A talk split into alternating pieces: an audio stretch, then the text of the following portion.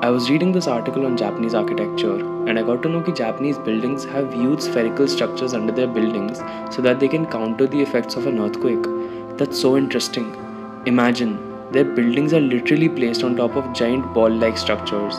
This got me researching and I found this field called disaster management. I'm really interested in it and was hoping that you would be able to help me out with it.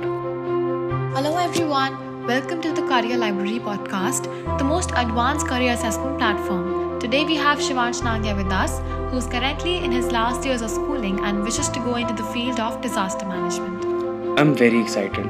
So, my first question is what exactly is the scope of disaster management in India? See, India, being a developing country, still has many weak regions where the need for better disaster management processes is the need of the hour. These regions still don't have sufficient resources and disaster management regulations to ensure safety when calamity strikes.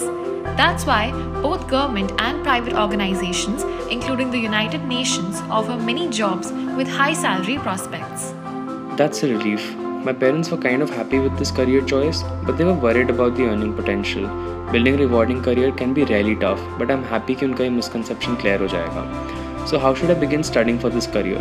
Like, what all courses are offered in this field? Well, you'll majorly find a BA or a BSc in disaster management or a BSc in trauma, emergency, and disaster management. You can also take up a diploma or a certificate course if you're just trying to explore this field. Hmm, interesting. And what about institutes? So, the top three institutes in India for this field are Tata Institute of Social Sciences, Mumbai, National Institute of Disaster Management and Guru Gobind Singh Indraprastha University in Delhi. Other colleges like Indira Gandhi National Open University and Rajiv Gandhi University are also some good options in case you're not able to make it to the top 3. That's great, so many options. What if I want to study abroad though? Bahar to coffee scope hai for studying as well as for getting employed in this particular field. You can go for the Australian National University the University of Manchester in UK or the University of Copenhagen in Denmark. You can also consider studying at Georgetown University in the United States and York University in Canada. Wow, all these universities sound so prestigious to me. Abroad chodo, am I even eligible for these institutes in India? Well, most colleges have an eligibility criteria of minimum 50% aggregate marks in class 12th. There's no particular stream that you need to have. That's it? कोई mandatory subjects भी नहीं है that's a relief मैं ऐसे ही डर रहा था so coming to the second most biggest question what career opportunities do I have Well, if you want to work in the government sector, you can work in the fire department, drought management department, or in law enforcement.